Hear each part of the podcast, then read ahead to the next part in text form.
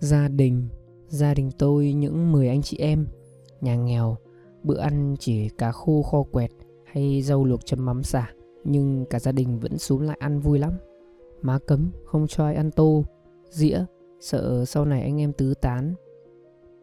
Thời gian trôi, anh em tôi lần lượt có gia đình riêng vì công việc làm ăn, mỗi người một nơi. Ba mất, má đã già, gia đình thưa tiếng cười. Ngày Tết, má chờ hoài. Con hai, thằng ba, con tám. Tay già lóng cóng dọn đủ 10 cái chén chờ con.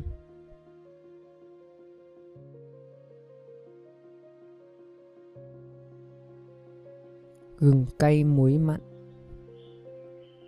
Nắm tay tôi, anh âu yếm Nếu như sau này anh làm ăn thất bại Chỉ có gừng với muối để nuôi em Em có bỏ anh không?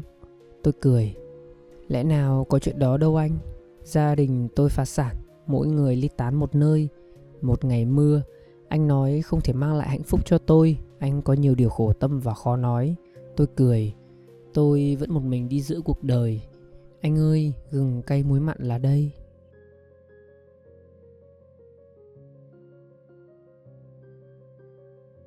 Xe đạp. Bố lau chùi chiếc xe đạp cũ cho bóng loáng Trà dầu mỡ Sửa xiên xích lại thật ngon lành. Tôi thắc mắc, Bố đi đâu mà chuẩn bị kỹ thế? Bố nháy mắt, Bí mật. Ngày tôi nhập học, Bố trao tôi chiếc xe và bảo, Con mang lên đó mà dùng, Trên thành phố đường xa, Đi bộ mệt làm sao mà có sức học. Tôi ngỡ ngàng, Vậy còn bố? Bố cũng phải đi làm mà.